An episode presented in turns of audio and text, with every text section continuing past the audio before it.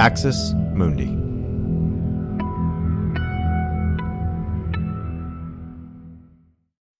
Sign up to The Economist for in depth curated expert analysis of world events and topics ranging from business and culture to science and technology.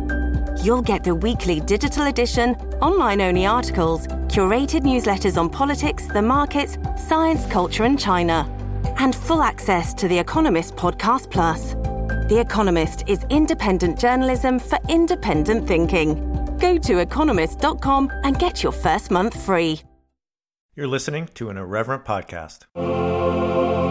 Visit irreverent.fm for more content from our amazing lineup of creators.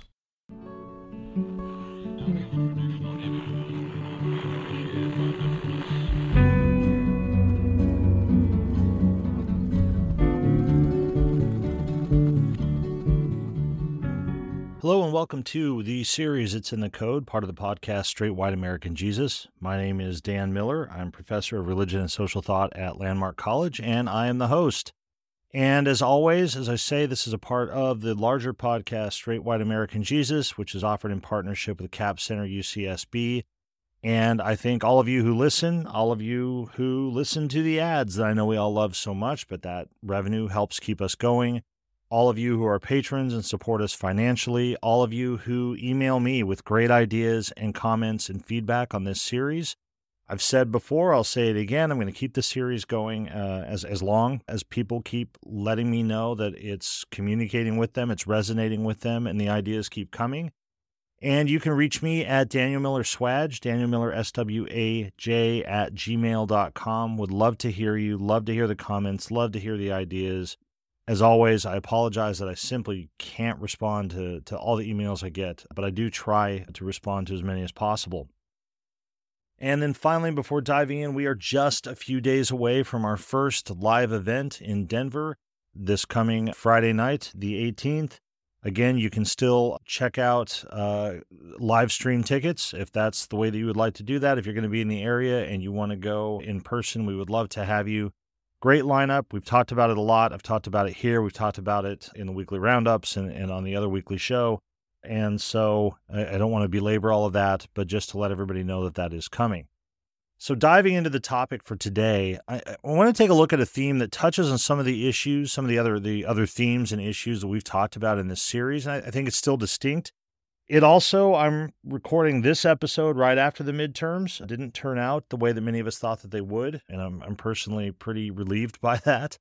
But in the prior episode, looking at a notion I think was relevant to the midterms, and this notion is too. This is a notion that we are going to hear about when we hear arguments about school boards and we hear arguments about books that students should be reading, and it's going to come up on the campaign trail.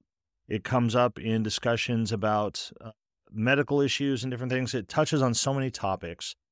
Um, but it's basically this notion, and there there are sort of two versions of it. One is more coded, and the one is sort of less coded.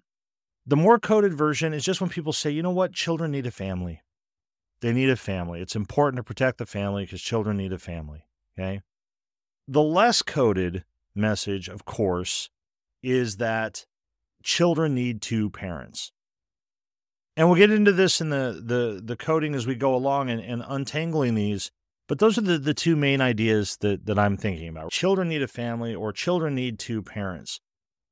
And if we hear the first claim, why do I say that that's the more coded one? Children need a family. Well, I say that because if you're not familiar with it, if you're not familiar with the cultural code that's being expressed here, if you're not familiar with the religious code that's being expressed here, it seems absolutely benign.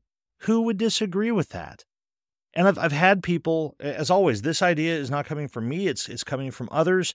I've had others who hear this and get really upset. I've had others, though, who say, Man, I hear this all the time. And like, it seems like a pointless statement. Like, who would disagree with that? Or my friends who disagree with me politically or religiously or culturally or whatever, they're, they're always saying stuff like this that children need a family. And like, I'm like, who are you arguing with? Nobody's ever said that they don't need a family. It sounds completely benign.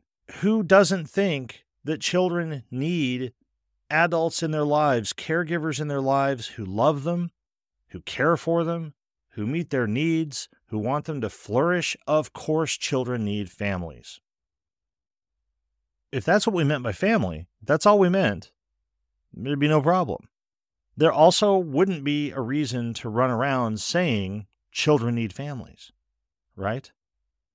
But when a certain kind of Christian says this, and folks, when you hear this, children need families, again, it's usually not just any random person saying it, it's usually going to be a Christian person saying it.